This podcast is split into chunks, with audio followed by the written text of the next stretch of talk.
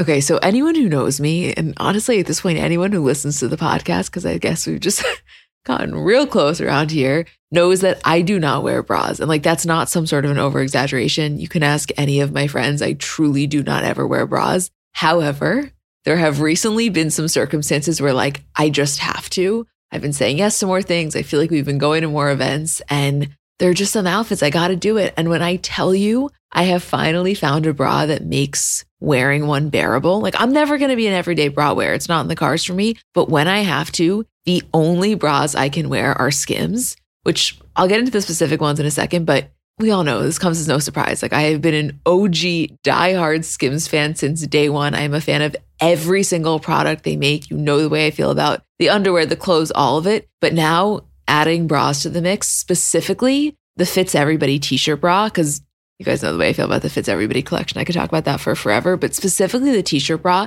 it's just so comfortable. I don't know, the straps don't dig into you. It's probably the only bra I've ever worn where when I get home, I'm not like dying to take it off, which I cannot express how massive of a feat that is for someone like me.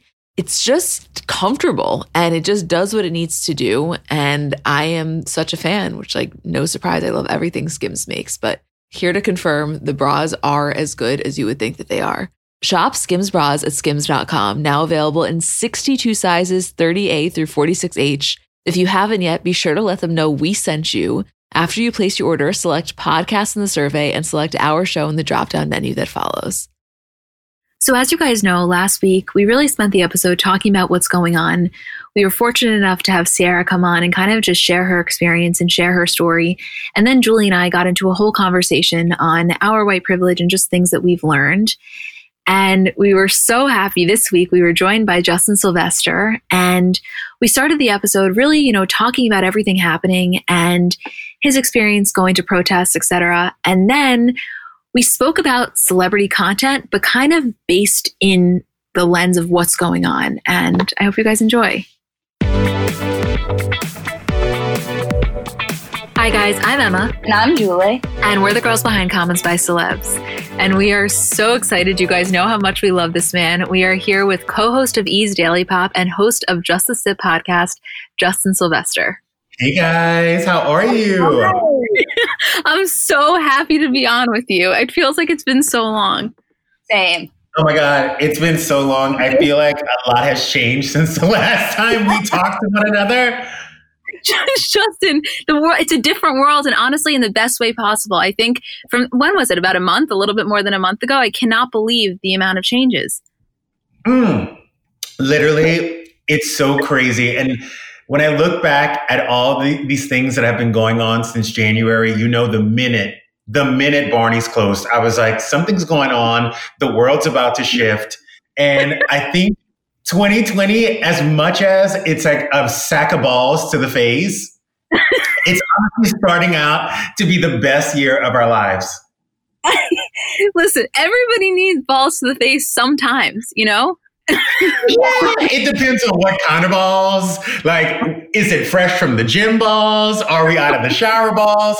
2020 was like out of the gym. I've been in the Congo for three months, was in Iraq, and now I'm going to hit you with these balls. They were sweaty. That's exactly right. They, they were sweaty. I know. I just feel, and I know, you know, you and I have been talking about this a little just in general, that there there's definitely like a palpable change in in the, in the air you know you can feel it feels different this time and I, the first thing that I wanted to talk to you about was you have been going to the protests in LA and I feel like I've been to them just through your stories but can you talk about what that experience is like yeah, you know, going to the protests in LA, I am a hypochondriac and a germaphobe. Mm-hmm. So I'm just letting you know right now that COVID 19 I took so seriously because I was so afraid to get it or contract it because I had been hearing these horror stories. And when I saw the first protest, I was like, this is crazy. I can't believe people are out there. And on a news segment, I got a glimpse of a kid who was 21 years old around. She was white. She was holding a sign that says Black Lives Matter and I'm going to risk my life until you know it. And it was at that moment that I looked at that younger person who is not black and said, wow, if this person is going to put their lives on the line for my people, why can't I? Mm-hmm. Right. Mm-hmm. Wow. And going out there, listen, I was expecting World War III. I was expecting bullets and fire and brimstone. And when I got out there, it was the complete opposite.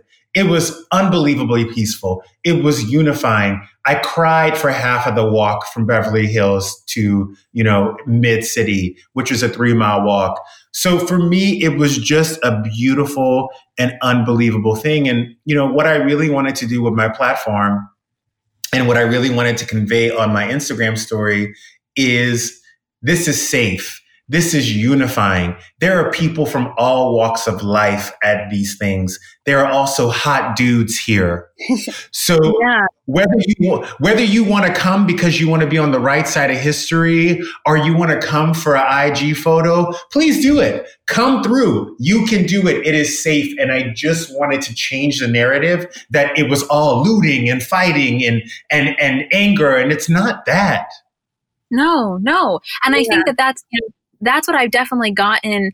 And I always say this to you like, our DMs serve as a place where people just give their opinions on what's going on and on commentators and on celebrities. And I cannot tell you how many people were sending us your stories, being like, wow. You know, I think that you just conveyed this sense of, um, inspiration and empowerment and it's it was it's really been beautiful to watch like i just you're just fucking incredible you.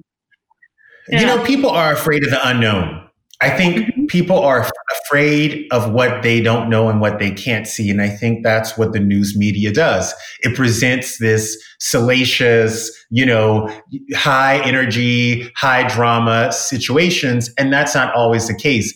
And I'm telling y'all right now, I know you have a lot of girls that listen to your podcast. Ladies, this is a PSA there is some hot dick at these protests. Okay, it is, like Coachella at these protests, and these men are out there for a good reason. They have their shirts off. Yeah, you might have to ask them to pull up their glasses or take down their mask, but girl, go out there. God is leaving your blessing at the corner of Santa Monica and San Vicente at these protests. Girl, go get this goddamn dick. when I saw when I saw your story of the guy with the man bun, he's sitting back, he was so buff, he was all tatted, and we were gonna and you had like a hilarious caption, and we were gonna screenshot it and post it on our story with the caption like a poll, like is is at the ladies' sitter gonna find his husband at a protest? And we wanted to do it, and then we're like, fuck, if you don't really know Justin, this will come across as insensitive, but it's so you, you know. Justin. 100%. It is so me. But I have been encouraging people. You know, I have friends who have not come to the protest. They were scared, they were afraid. And I have taken everything that they want in life. I was like, you know, to one friend, don't you want to be on the, side of history? You remember when we were going to the Women's March and you were upset that you didn't show up? Don't have that regret again in life. I have another friend who's single and can't find her husband. I'm like, yo, God is putting him out there. You better get your ass over here. She's now out there. I have another friend who just likes to exercise and get sun. I'm like, well, just come walk with this girl because she goes, she goes yeah. just for the exercise and the sun and to get out of the house because she didn't want to be alone anymore. And then I'm seeing her going to protest alone because she liked the message and she liked what was going on. And mm-hmm. that's all that you can ask for is that you inspire somebody to get the fuck out, to get the mm-hmm. fuck up, or to not stay silent anymore, which is the most important part. Right. The most, you know, we were kind of just talking about that before we started, which is, you know, we we get a lot of messages like, "Oh, so glad you're using your platform." And what we always say is like, thank you, but also please don't praise us. Like this to me is the kind of thing where if you have a platform, regardless of if you're an influencer, if you have an account like ours, whatever it is, and you are not using it to the best of the ability and not just reposting graphics, like really with any sort of meaningful thing, to me, it's just inexcusable. You know, this it's too fucking important. Yeah. yeah. No, 100%. And I'm happy you brought up the word influencer. Yeah. I know you have a lot of thoughts. Ooh, girl. Okay. Tell me. Here's what I'm going to say. Here's yeah. what I'm going to say. A lot of people have been saying these influencers are out there, you know, doing performative, you know, protesting. They're only going out there for IG photos. And I say, let them go. Mm-hmm. If they went out there and didn't post anything, we'd be pissed. Right. right. We'd say, why'd you come and not post anything? You have this platform. Why not use it? It's like when singers talk about, you know, racial injustice or, or abuse in their songs. That's their art form. That's what they do for a living. I'm not going to go and fact check and ask her what she was really talking about or why she talked about it. That's none of my business. But if she wants to express that in her art form and bring awareness to it, bitch, I'm here for it. So if right. you're an influencer and you're bringing out some new Skechers sneakers and you're going to take a photo for the gram, do your damn thing because you are going to spread the word and you're going to make another influencer go out there and try to be a part of it because influencing is like, oh, no, no, if she's going to do it, I got to do it too. That's how it always always happens. Mm-hmm, Definitely. Mm-hmm. Definitely. So, so we can't be mad at people and we can't judge people if they want to take a photo and be in, in, involved that way. I don't care as long as you get the word out. Yeah, no, I definitely think. I mean, listen, I think there's been uh, uh what we're going to talk about on some of the episode today is some of the kind of backlash that's come out in regards to certain celebrities. But I do have to say, I think there also has been there's been a lot of people that I've been really pleasantly surprised by, and I don't think those should go unnoticed. And again, not that they should be getting any praise. This is what they should be doing. But I guess I'm you know, I'm glad to see it. There haven't been that many people where we felt like we've had to unfollow because we felt so disgusted with their inaction, which I guess was kind of like a I, we felt good about who we were following in the first place. But there's definitely been, you know, I, it's it's good to see. It's it's necessary. It's, it's I don't know. It's non optional. I feel. One hundred percent. But you know, a lot of celebrities will stay silent because they don't want to ruin their chances of getting a role that they're you know in the running for or mess up a box office and a lot of times we judge celebrities for not doing too much or doing too little. And a lot of times you don't know what's going on on the back end. So I try to not judge or not be like, you need to do more, but I will remember the people who stayed silent. I will not outwardly criticize you, but I will not buy that ticket. I will not do that interview. I will not go to that premiere because I'm not going to go ahead and lift you up when when I was down and out and our people were downing out. You weren't saying a damn thing. Mm-hmm. Absolutely. And it definitely Absolutely. stands out. Like I, I I've scrolled through Instagram and not even on purpose. Like, and it's not even like I'm setting out to find people who I feel like aren't doing enough, but I've definitely scrolled through Instagram and be like, you're somebody who should be doing more. You're somebody who should be doing more. You're somebody who I appreciate what you're doing.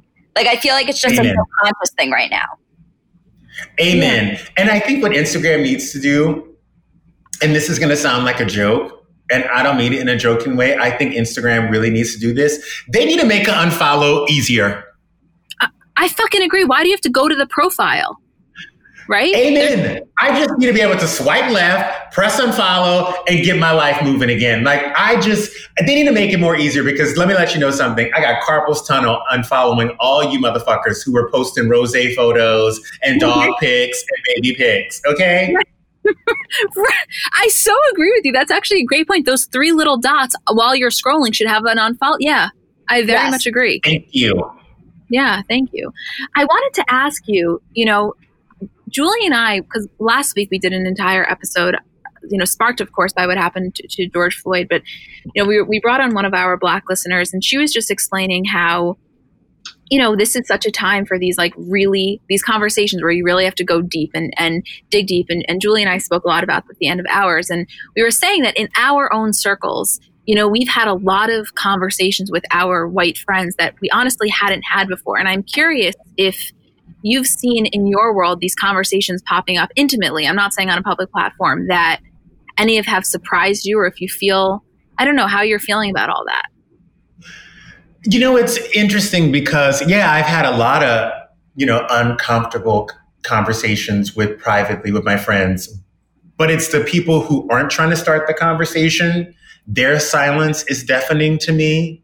Um, mm-hmm. Mm-hmm. And it's interesting because you can't ignore what's going on, you know, no matter mm-hmm. where you live. But if you live in Los Angeles, you really can't ignore it because you can hear the gunshots, you can hear the smoke gas um, canisters going off, you can hear the helicopters at all hours of the day. So there is no reason for you to ignore that conversation.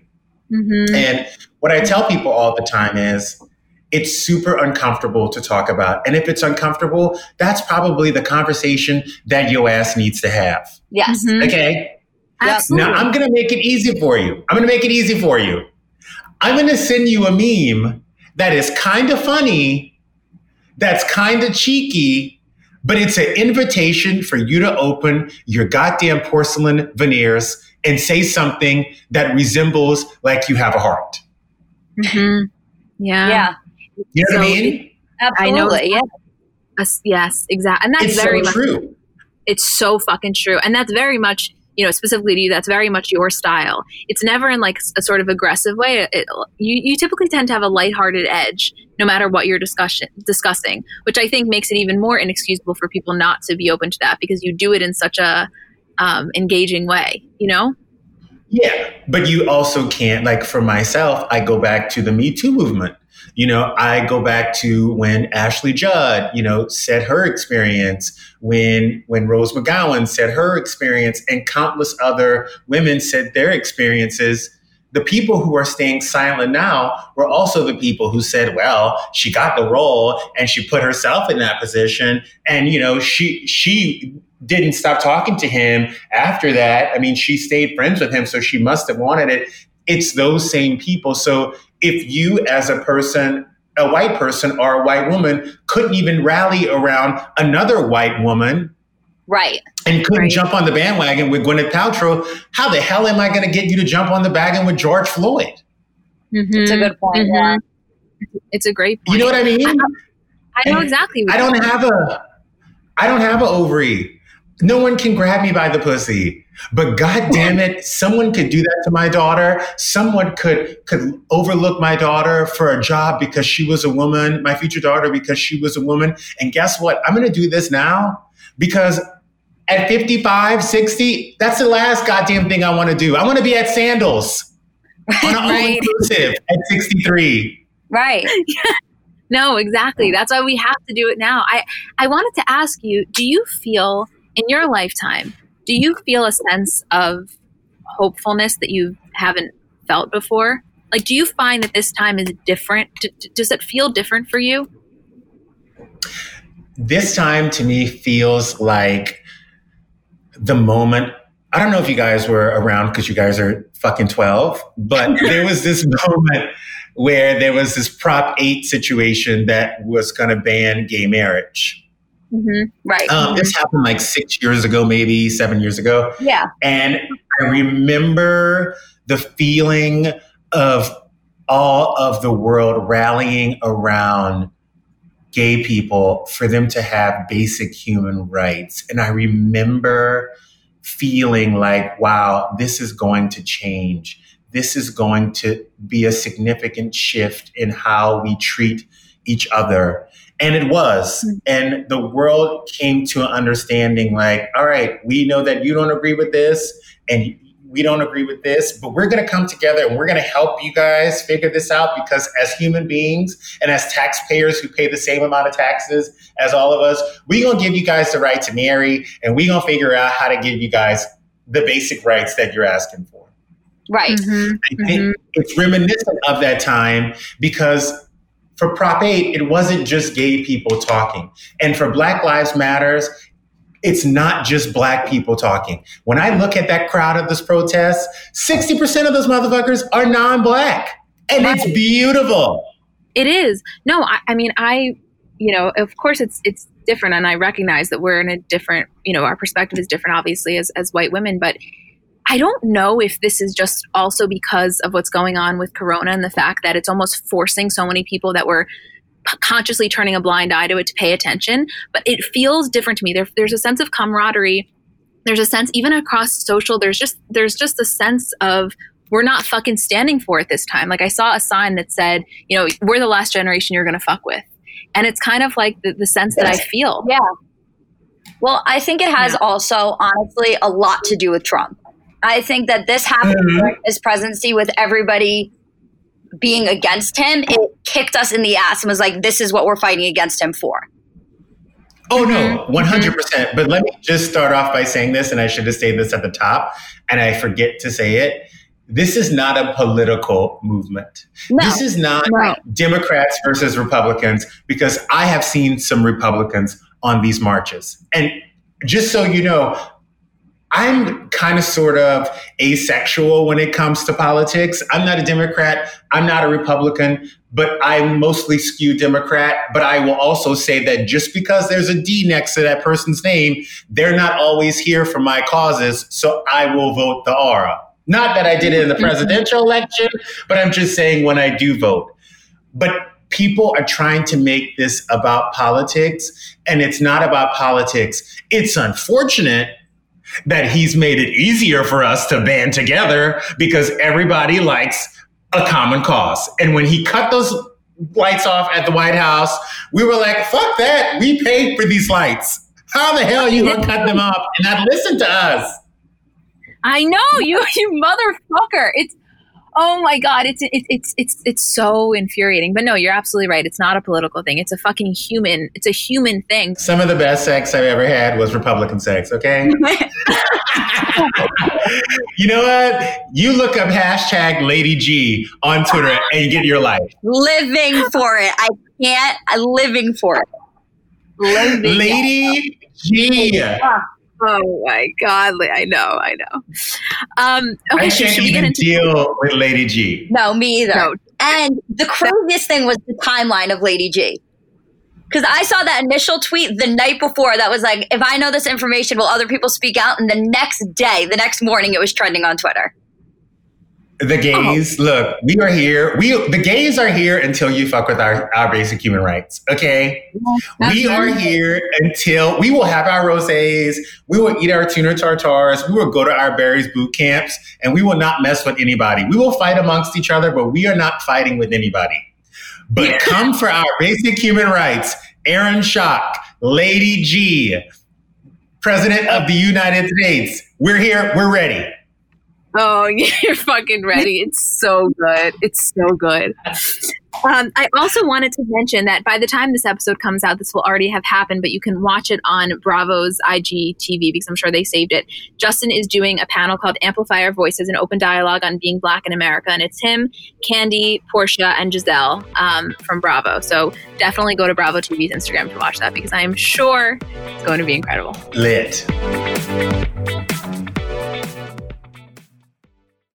So I know we're all kind of operating at a different skill level when it comes to makeup. Like I have some friends who they do their makeup and it looks like they got it professionally done. I have others who know nothing about any products. And then I would say I'm somewhere in the middle. Like by no means am I very skilled, but I think I can hold my own. And in terms of my everyday, I'm just doing mascara, lip gloss, and maybe a little bit of highlighter on my inner corner. So if I'm only using a few products, I need them to be excellent. And I've recently been very into the Thrive Causemetics mascara, which I'll tell you about in a second, but just in general, a note on the company. For every product purchase, Thrive Causemetics donates products and funds to help communities thrive, which I just love knowing that I'm buying from a company that does that.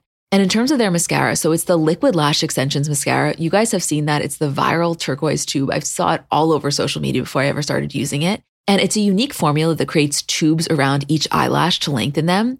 It's also super easy to remove. So it slides right off with warm water. It doesn't leave smudges. And the ingredients are really nourishing. So they support longer, stronger, and healthier looking lashes over time. It really just gets the job done. Like you will see what I mean when you try it. Refresh your everyday look with Thrive Causemetics, luxury beauty that gives back. Right now, you can get an exclusive 10% off your first order at thrivecausemetics.com slash CBC. That's Thrive Causemetics, C-A-U-S-E-M-E-T-I-C-S dot com slash CBC for 10% off your first order. We haven't spoken. I feel like we haven't spoken celebrities. I don't even know. Right, Justin? This is. I'm thrilled. It's so crazy. It's so crazy. I know. So we wanted to, for anybody listening, this isn't. You know, there really isn't celebrity news right now, and that's not even what we wanted to talk about. We thought we would frame it based on what's going on right now and just kind of some of the responses that have come out both positive and negative and some of the scandals that are you know rooted in this movement so the first one is lea michele which i mean I have a question that I want to. I, I feel like I should preface before we even start and getting into what actually happened. Both of you, this is a question for both of you. Do you think that this was like Hollywood's best kept secret that she's this crazy diva, or was it the kind of thing where everybody knows about it, just no one is is speaking about it? Mm. Mm. yeah, what do you think? Okay, what, what first of all, Let me first start off by saying that I have interviewed Lea Michele a few times. She has only been nothing but nice to me. And I have only had great experiences with her. Okay. However,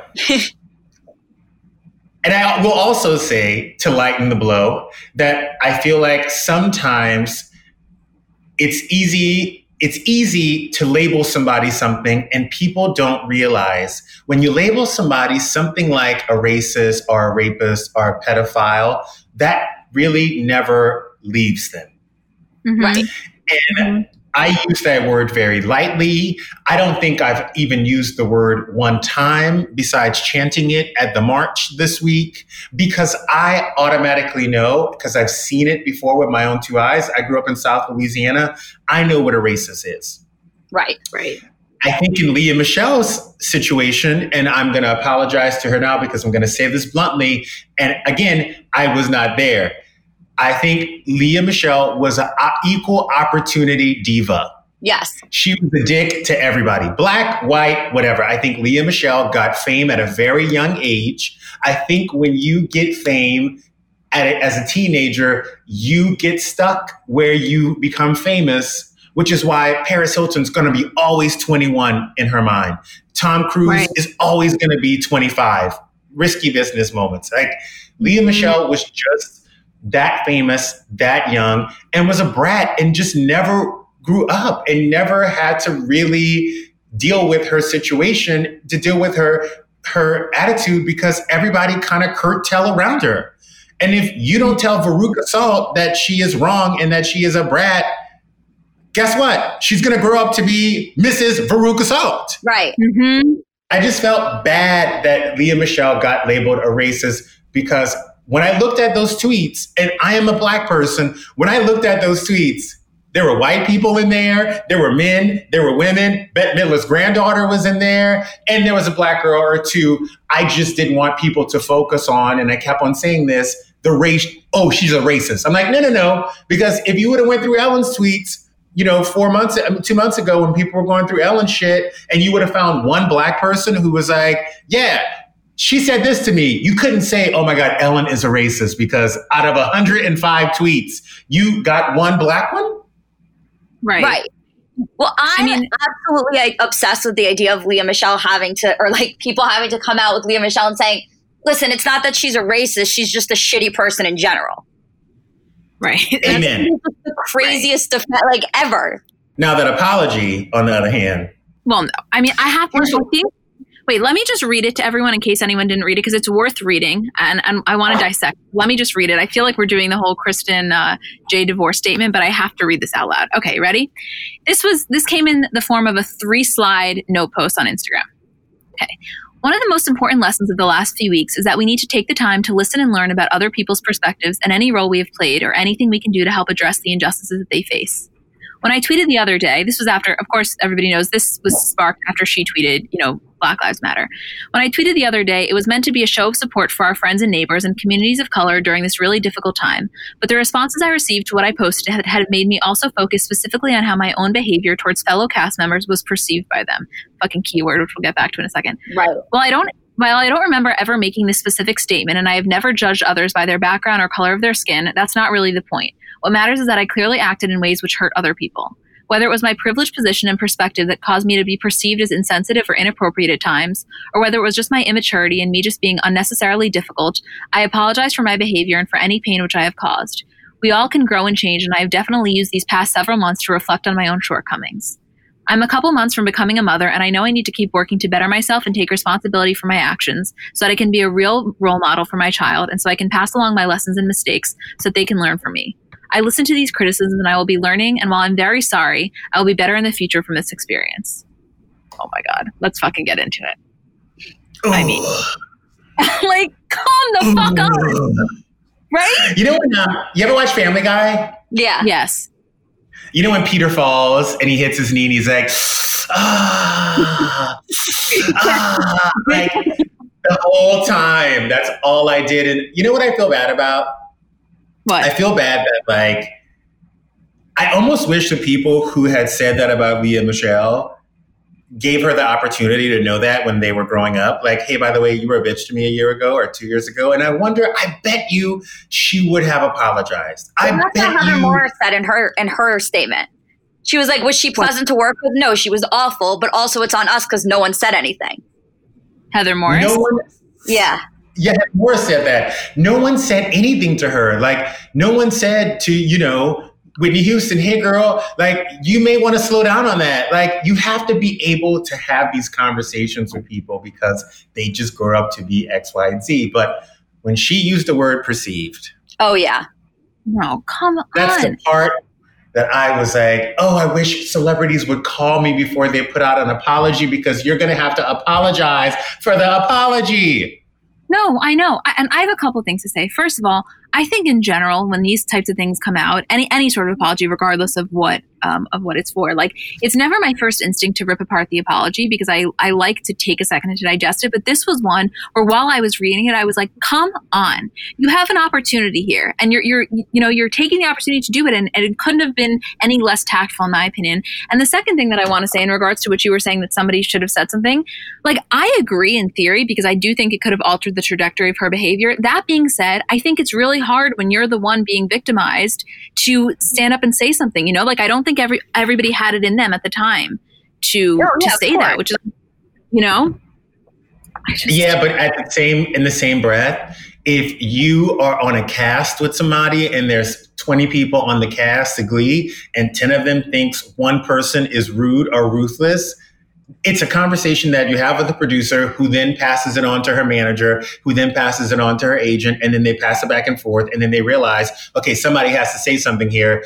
You just start that conversation. I just think no one started that conversation with her. So how how the hell do you expect somebody to change? And that's what I keep on going back to.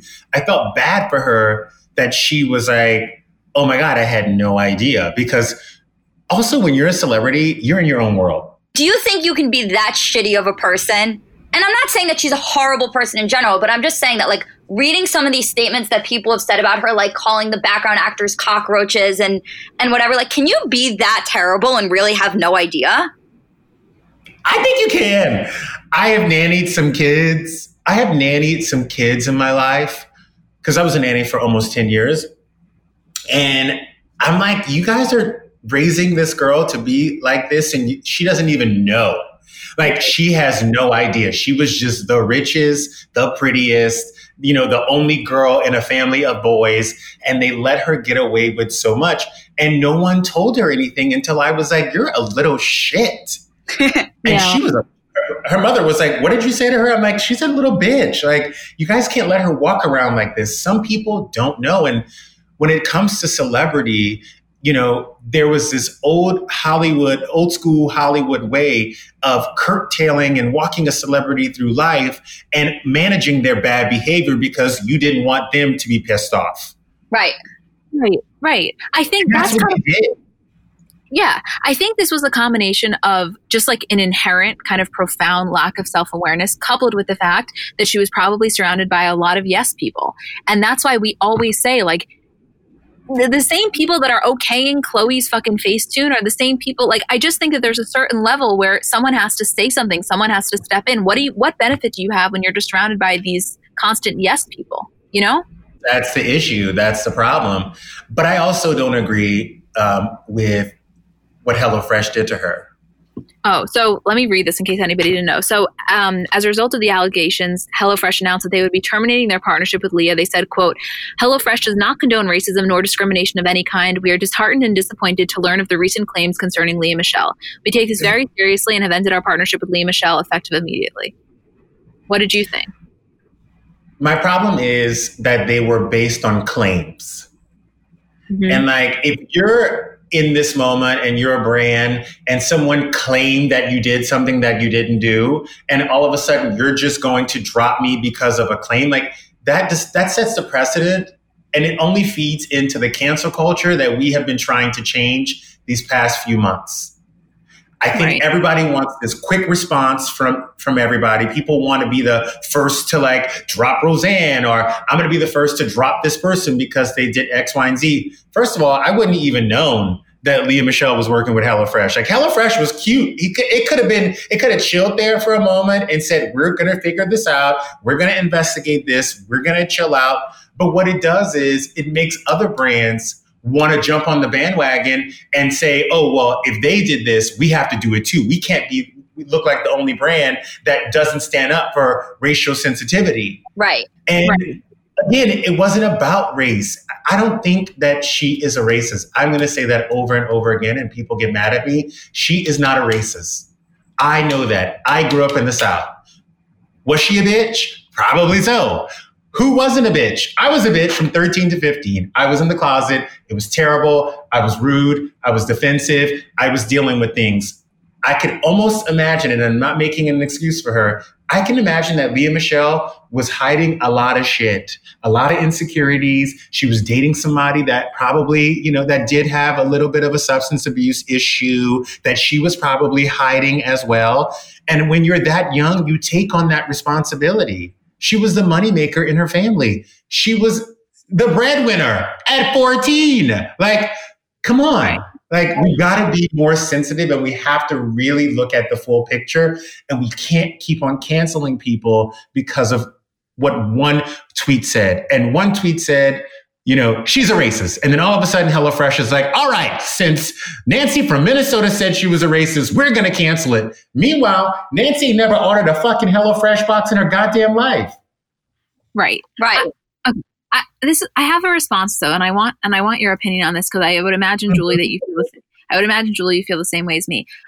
You know, I agree with you wholeheartedly regarding the cancel culture thing, and that's something we talk about all the time. That being said, when this type of stuff comes out, I feel like as a white person, I don't have any grounds whether to evaluate whether or not someone is racist or the behavior that someone is accusing them is racist. Like I just don't think it's my place. It's a totally different thing. You saying that, but I don't feel like I wouldn't feel not only right. like I don't just being able to say it publicly. I'm saying like genuinely, I don't think that I have the grounds to make that evaluation. You know? Oh, 100% but you also can i i kind of agree with you but you're old enough to know what it looks like. You're old enough to know what it sounds like. Can you make it in a small group of friends? And can you say it you know between people that you know? Yeah you could probably evaluate it and, and express it that way. I just don't think it's anybody's right to say that somebody is a racist unless we have proven that they are a racist, that they have continued their racist behavior, and or if they're still doing the same things that they were doing and it's only towards one race. You know what I mean? Right. Yeah. No, I hear you. I hear you entirely. Everything you're saying makes so much sense. I just want to acknowledge that, like, I do feel there's a difference with you saying that versus us. Like, I don't think that if, if a black person is coming out and saying she engaged in racist behaviors that it's at all my place to be like, you know, maybe look at it this way. You know, like I don't, I just don't think that that's that's something within within our capabilities. I just think like we don't, we've never experienced that. We don't know what racism feels like. So who the fuck am I? You know, oh, to say to these You know what racism feels like. No, I'm saying I have never personally been discriminated against because of my skin color, is what I'm saying. I've, I've witnessed, I, I understand what it looks like, but I'm saying I have never been on the opposite end of that. And so how am I supposed to, that's, that's what I'm saying. What about anti-Semitically? Like not the same thing because it's not a skin color issue, but you feel like you haven't had that experience either? I, I mean, no, like in my own personal life, I don't think I have. Have you? Oh yeah in this lifetime, like this is crazy that you're still dealing with anti-Semitism in the like these times. Yeah, I mean, I I always when I was growing up, and I don't even think I realized it till I was older. But I would come back from sleepaway camp, and there would be a million jokes made at me. It didn't it didn't like affect me because I thought I just had to roll with it. But I've definitely yeah. had things. And that's I, microaggressions, and that's right, what we've exactly. all been dealing with. Right. But I definitely I think know what it feels like. Not to the same extent, of course not, but I definitely know what that feels like. Right. I think it's different because just in terms of you and I, just because of, you know, my school is mostly Jewish. Every everywhere right. that I've been has been mostly Jewish in terms of those environments, which is probably the difference. Yeah. No, one hundred percent. I also think as a as a world, as a nation, because things are so heightened right now, we have to get the language correct. Like mm-hmm. we have to know the difference between somebody who's a racist and someone who's racially insensitive. Right. Mm-hmm. Mm-hmm. And someone who's ignorant. There's three different forms. You know what I mean?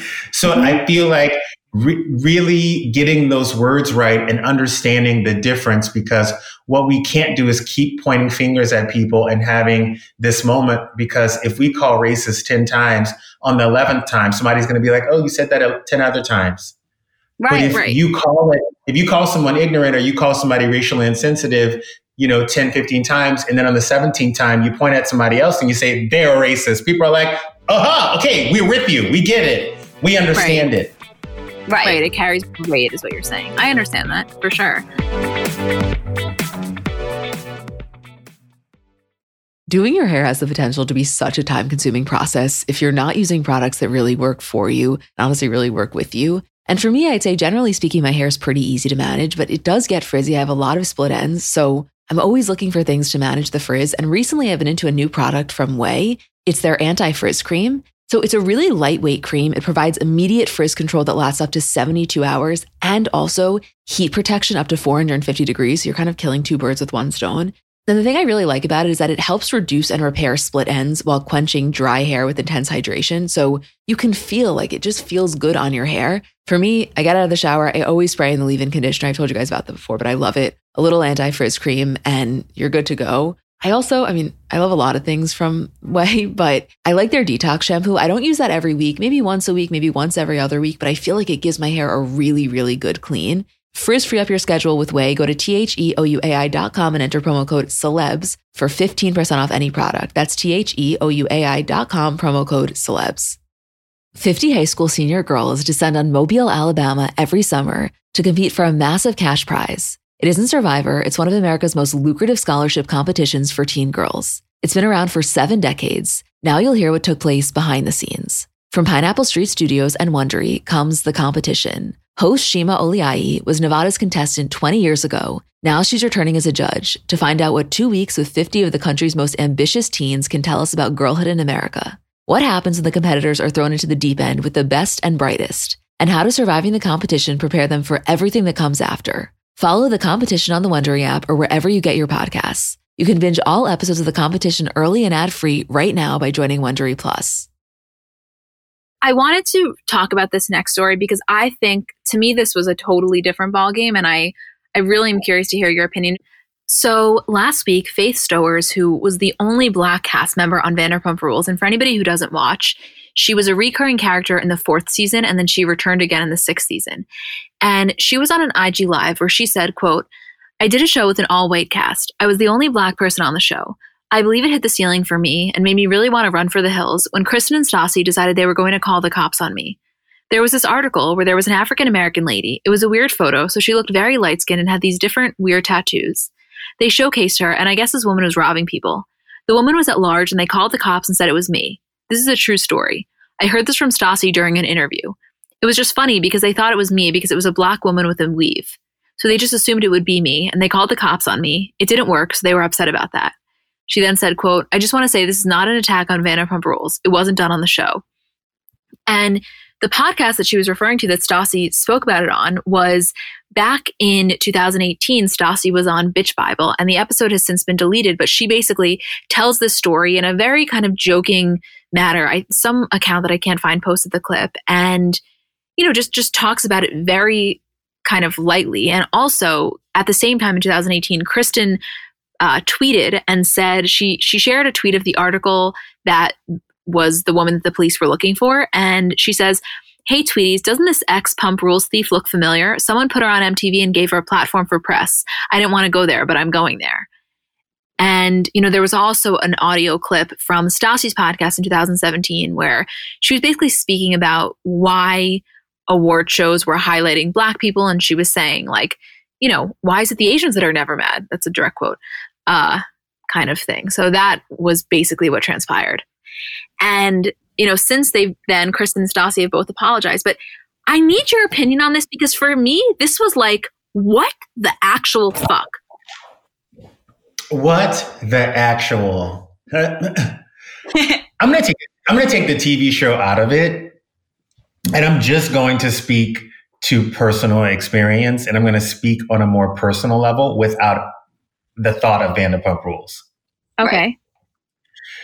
The first thing people need to realize is that when you're the only black person in a group of friends, in a in a school or at a job or in any social situation, it's inevitably uncomfortable for us. Right. Immediately, automatically. Right. And what tends to happen, and it, it's always happened, and there's been scientific proof that you kind of sort of band with the people who look like you, and you always band against the person who doesn't. right. So y'all need to check yourselves at the door on that. Everybody listening to Right. this, everybody who has a coworker who doesn't get invited to, you know, the afternoon drinks after we get off of work because she's not in the crew, but she may just look different from us. Like you need to be careful because those minorities already mm. feel a sense of being an outcast because of their skin color. Right. Right. Right. Absolutely. And the second thing is this time with everybody being called out for behaviors like this, the fact that Stassi felt comfortable tweeting that out about, you know, that award show lets me know that she is from Louisiana. She is from the South. And I'm not saying all people are like this. I think people are just ignorant and they're careless and they don't get how their tweets and how their words could affect people. And you're also like, you can't do that. You can't say that. You can't, you're not even supposed to think that. And unfortunately, she didn't get a lashing about it back when it first came out. Cause I saw it and I thought, ooh, girl, I'm gonna let Black Twitter take care of this, bitch. I'm, I know Black Twitter about to come up on her real quick, but something was going on. Black Twitter was, was the BeyHive and Black Twitter were on somebody else. So nobody really got at it. And I thought Right. to myself, her day, this is going to come up again and her day of reckoning is going to come. I think everybody should look at what is going on right now and learn from Kristen and Stassi's mistakes. Because what they're going through right now is they have to teach themselves, they have to learn, they have to lose, and they have to grow in order to understand how hurtful that was to that girl they are going to they are going to lose the money. They are going to lose you know the opportunities. They're going to go through all of this. And i'm happy that they're going through it because people need to see how your words and how your i'm not going to say discrimination. I'm going to see say how your mean girl ish t- t- antics can affect people and how it's going to affect you Yeah. Right. And also the, the fact that, that, first of all, fucking yes to every single thing you said. And also, though, the, the fact that I think one of the reasons this story was so jarring is specifically because of everything going on right now. We as a country, thank God, are hyper focused on police brutality and on, you know, on, on how the police treat black people. And so for them to do it as this joking thing, meanwhile, that could have resulted in the loss of this woman's life. You know, that to me is what's so excusable. You fucking call the police, like, and one could say, well, they maybe, and to brag about it, and maybe one could say, oh, well, maybe they they weren't aware as to you know the uh, the racial profiling that goes on and the way that the cops could have treated her. First of all, to me, that's not an excuse. It's really not. make And yourself aware make your fucking self aware and and also it's not like this happened you know in 2010 this happened two years ago and the other three years ago and the other thing i'm sorry i'm like this this one really got me like it really Yeah. fucking got me because this wasn't it's one thing to say something it's one thing to have a misstep in a tweet this is like an actual an action that could have cost this woman her life and i don't think that's me being dramatic if there's anything we have seen from the past couple of weeks it's the actions that happen with you know police officers and black people and i just think it's inexcusable Yeah. i really One hundred percent. I think it's inexcusable, and I will. I'm more of a. I'm more forgiving towards people in general because I often know that the universe is either going to teach them a lesson or it won't. And I feel like these two girls are learning that lesson the hardest way that they possibly can right now. And I think they mm-hmm. are going to lose a lot. I'm interested to see how they grow and change from this. You know what I mean? Yeah. Yeah. Like I feel like, and this is maybe my, this is where I differ from from a lot of people. A lot of times, people are like, "How could you not condemn this person? How could you not say that she should be kicked off this show?" You know, X, Y, and Z. I'm going to be honest. I have said a lot of things in my life. I've made a lot of mistakes. I have done a lot of things when I was younger that I'm not proud of because of who I was and how I was angry about hiding who I was. And growing up black and gay in South Louisiana was not the easiest. So de- defensiveness was my, my go-to.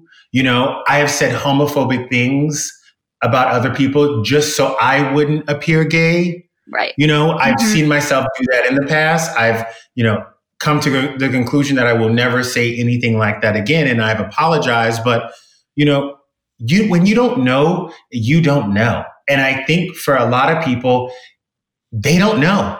But now is the time in 2020 that everybody is getting the education that they deserve. We know you're not busy because your ass is stuck at home with COVID. We already know you're not leaving the house because the murder hornets are watching the door. so if you can no longer, after 2020, use the excuse, I was not aware. I did not know how this would affect somebody. Because guess what? We are turning up in the streets of LA, New York, Hawaii, Montana, bitch. I didn't even know there was black people in Montana.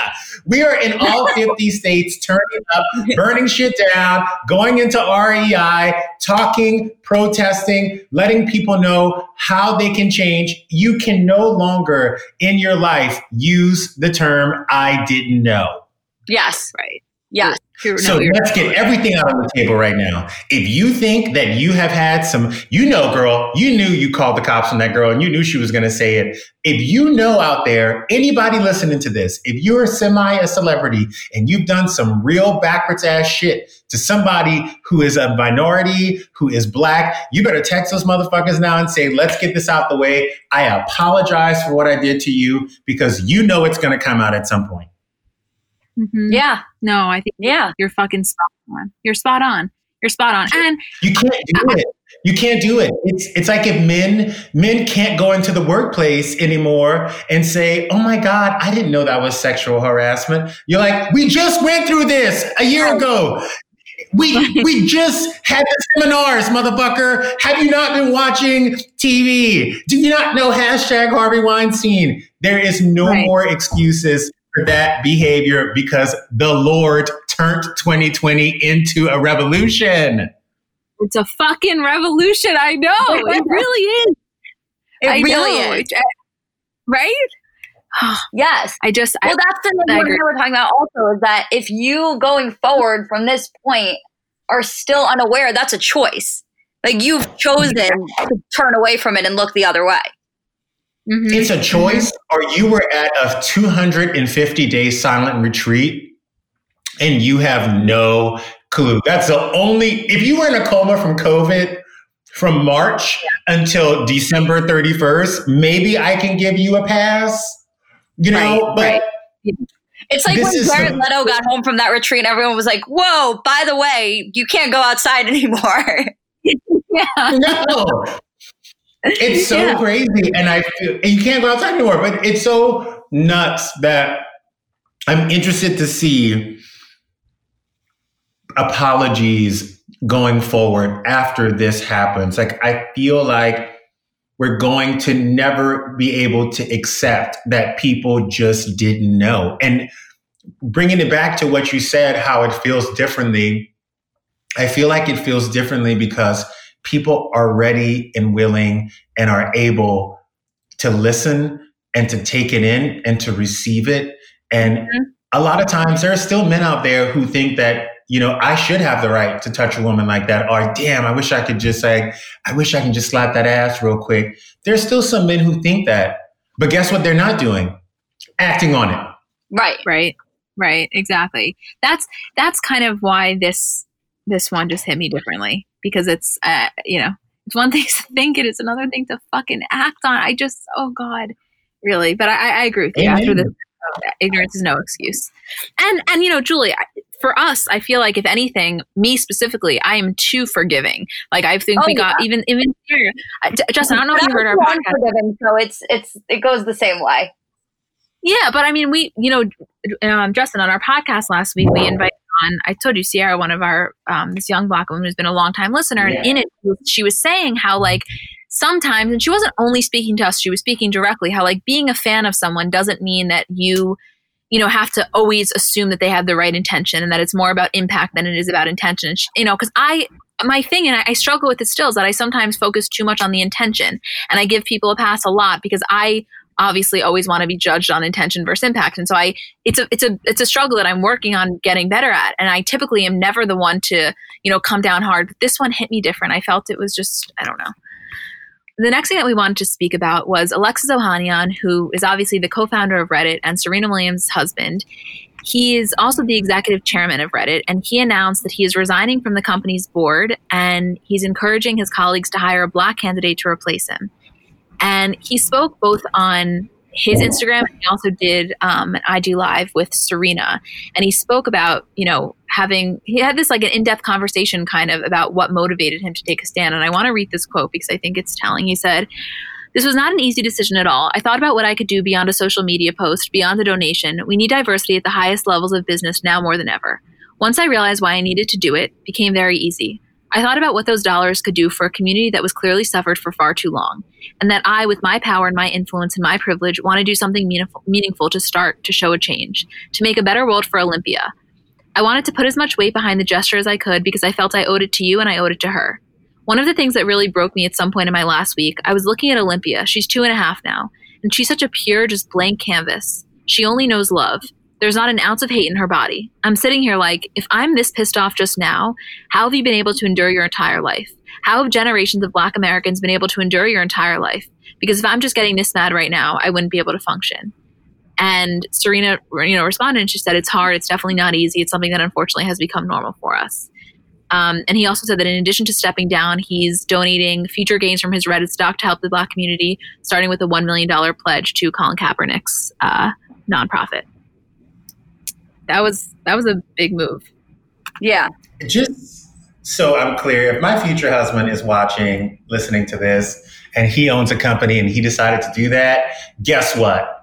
You're gonna have we're gonna have sex every night. I'm gonna throw it on you 24 hours a day, seven days a week. this, this man, obviously, he and Serena Williams have been together for a very long time he was there whenever they were making the documentary about her life with HBO called Serena.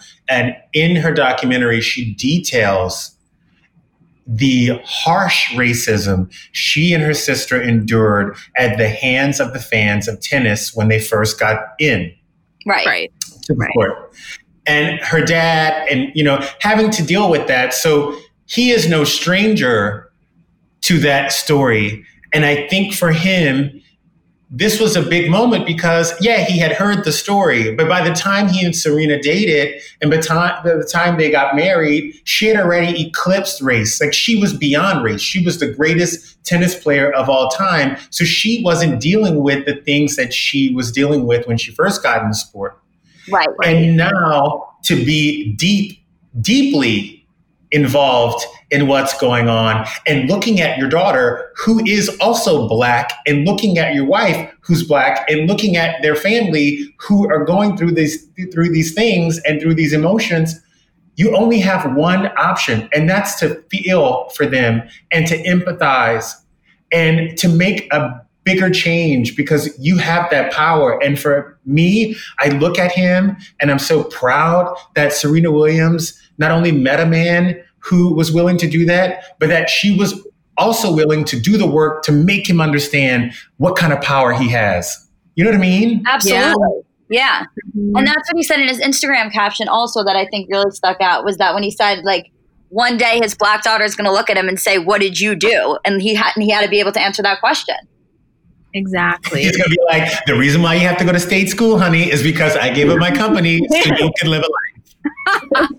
oh no, it's it's it's so true. And I think also more than the money was the stepping down and wanting his spot to be filled by a black person because to me that speaks it's true. You know, diversity at the highest level is what really breeds change. And I, I just thought it was a powerful motion. And you're totally right. They always say like behind every great man is a great woman. And I think specifically with Serena, like you just know that she brings a level of excellence to that family uh, that's probably unparalleled. I'm just oh, like a yeah. huge fan of hers and, and his. Like I really enjoy their relationship. I really do. Yes, me too. Yeah, that was a good one. I love it. When she first got with him, I was like, I don't know, y'all. I know. I don't know. You went from Drake to that. Like I don't. I wasn't seeing it because I think he's cute and Eastern European. I like an Eastern European, goofy looking guy anyway. Right. Um, and I was like, I'm not seeing it per se. And then I watched the documentary and I was like, haha, I get it. Yeah. I get it. yeah. That's how. No, that's how I felt. Um, Mm-hmm. You want to quickly touch on Kanye because I know that we have to let you go. You have a big fucking night in three hours. You're doing this giant panel. Let's do it. I know. I know. Um, okay, let's just touch on this. So, you know, Kanye had been relatively silent um, initially, and there was a lot of conversation about what was going on there. And, you know, then in, very typical Kanye fashion, he came out and he created a 529 uh, college savings plan to fully cover tuition for George Floyd's six year old daughter, Gianna. And he also donated $2 million to support the families of and the legal funds for Ahmaud Arbery and Breonna Taylor. Um, apparently he's also been donating to black owned businesses and we saw him protesting in chicago so you know this was a you think this is such a kanye move julie like Well, coming out question. Let me pose a question that I can't answer because I'm obviously too biased in this situation. okay See, conversation surrounding Kanye right now is the the thread of on Twitter, which is the question of has Kanye been running a long game? In the sense of did Kanye put on that hat because he knew that it would get him in front of Trump and therefore he can push his agenda? And there was a Twitter thread that Kim actually liked that went over everything that Kanye's done since then, all of the positive change he's made, stopping stop and frisk in Chicago public schools, stopping X, Y, and Z, getting people out of prison with Kim, um, telling J. Cole in part of an interview that, uh, you know, it's part of a bigger plan. Do we think that that is a possibility that Kanye has just been running this long game? Or is this something that you think Kanye is realizing now? I probably fucked up really badly and it's time to it's time to do the right thing. I've always kind of sort of said that you can't make change from the outside of a building. right You need to be inside. You need to be talking with the people who run the boards, and you need to be talking to the chairman of X, Y, and Z because it's a trickle down effect. You can't change the White House from from the outside. Um, I will say, I think a lot of times we get stuck on the photos and the videos of the more, more salacious parts of what Kanye was doing, wearing the MAGA hat when nobody was ready to see him do that or willing to see him do that. I think a lot of it had to do with watching and seeing how Kim played her long game when it came to the president. And then he probably had to change his up a little bit because I don't think that the game he was playing at the f- beginning was a game. I think he truly thought that Trump was that dude and he wanted to support him. But then I think he saw what Kim was doing from having seats at those tables and then looking back at Chicago and talking with his friends about things that were going on in the city. And he already had a, a ear with Trump. So he was probably like, yo, can we talk about this real quick? Like, can we make this change happen? So what turned what, what started as I'm just gonna support who I want to support, and I don't give a care what nobody think about it because I'm an American and I have the right to vote for whoever I want and support whoever I want. Quickly turned into, oh wait, this man's on my speed dial. Let me see if I can get this done real quick. Right. Mhm.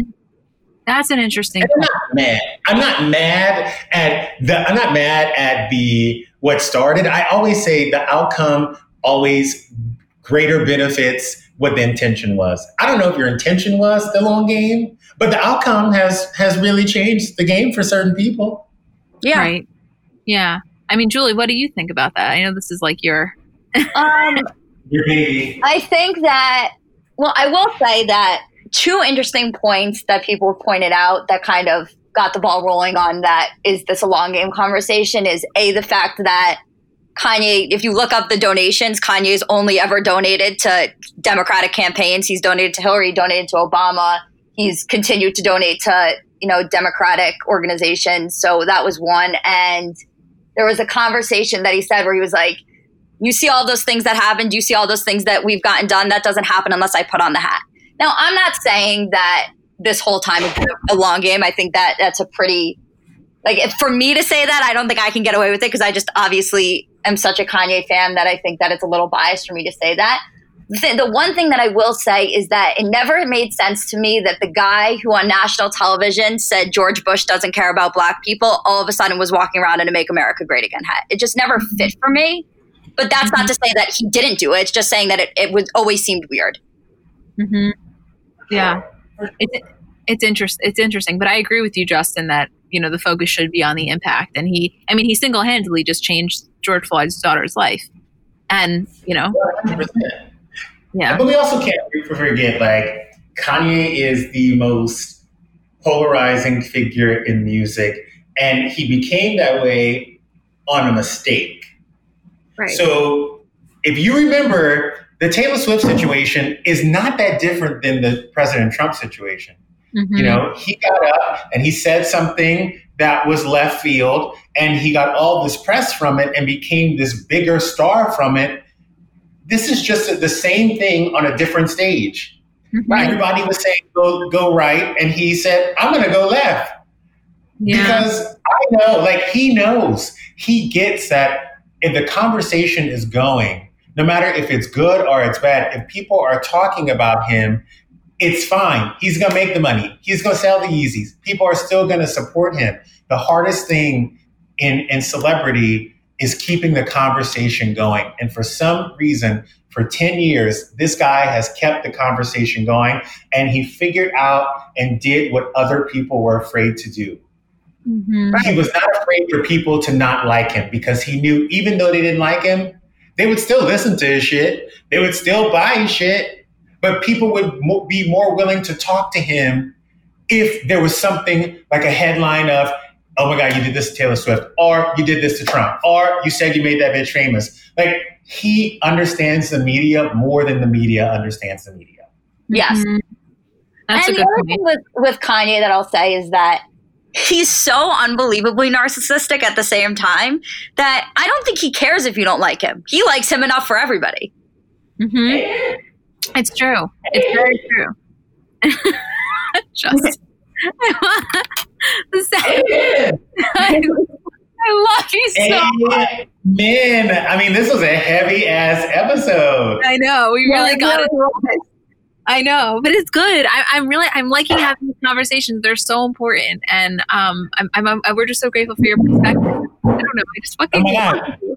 Anytime. And just to go over some of the things that we went over. One, don't be afraid to post. Two, if you want to go get an IG photo at at the marches, please do. Hashtag Black Lives Matter and put a place to donate. Um, three, get all your racist antics out now because after 2020, bitch, nobody will have an excuse. Mm-hmm. And if you were and did things that were racially insensitive, pick up the phone and call that person that you did it to. It will make the world of a difference and it won't come back to haunt your ass. Don't put it in text message because you don't want that shit to come back. A screenshot can fuck shit up. Yeah. Yeah. yeah. You guys, you heard here first. Just we love you. We are so we grateful for you. you. I can help you get to LA and start our next journey together. And do not forget, yeah, yeah that that Daily Pop and Just the Sip podcast. We love you and thank you. Thank you. I love you guys.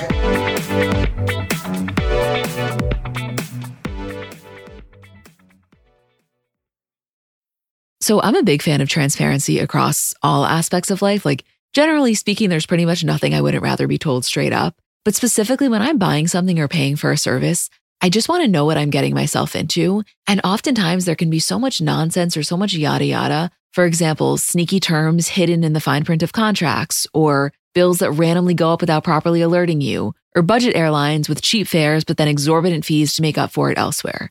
And we just should not need to be dealing with this type of yada yada in our lives. And yes, you could read every single word of every single contract, and that's one way of avoiding it. Or you can go with a trusted brand like Metro by T Mobile that helps you to get ahead and not pull you back. That's right. You don't take yada yada from life, so don't take yada yada from your wireless provider. Metro by T Mobile has no contracts, no credit checks, no surprises, and nada yada yada, which honestly gives so much peace of mind. Like, you shouldn't have to compromise for an okay option with sacrifices when you really deserve that full transparency.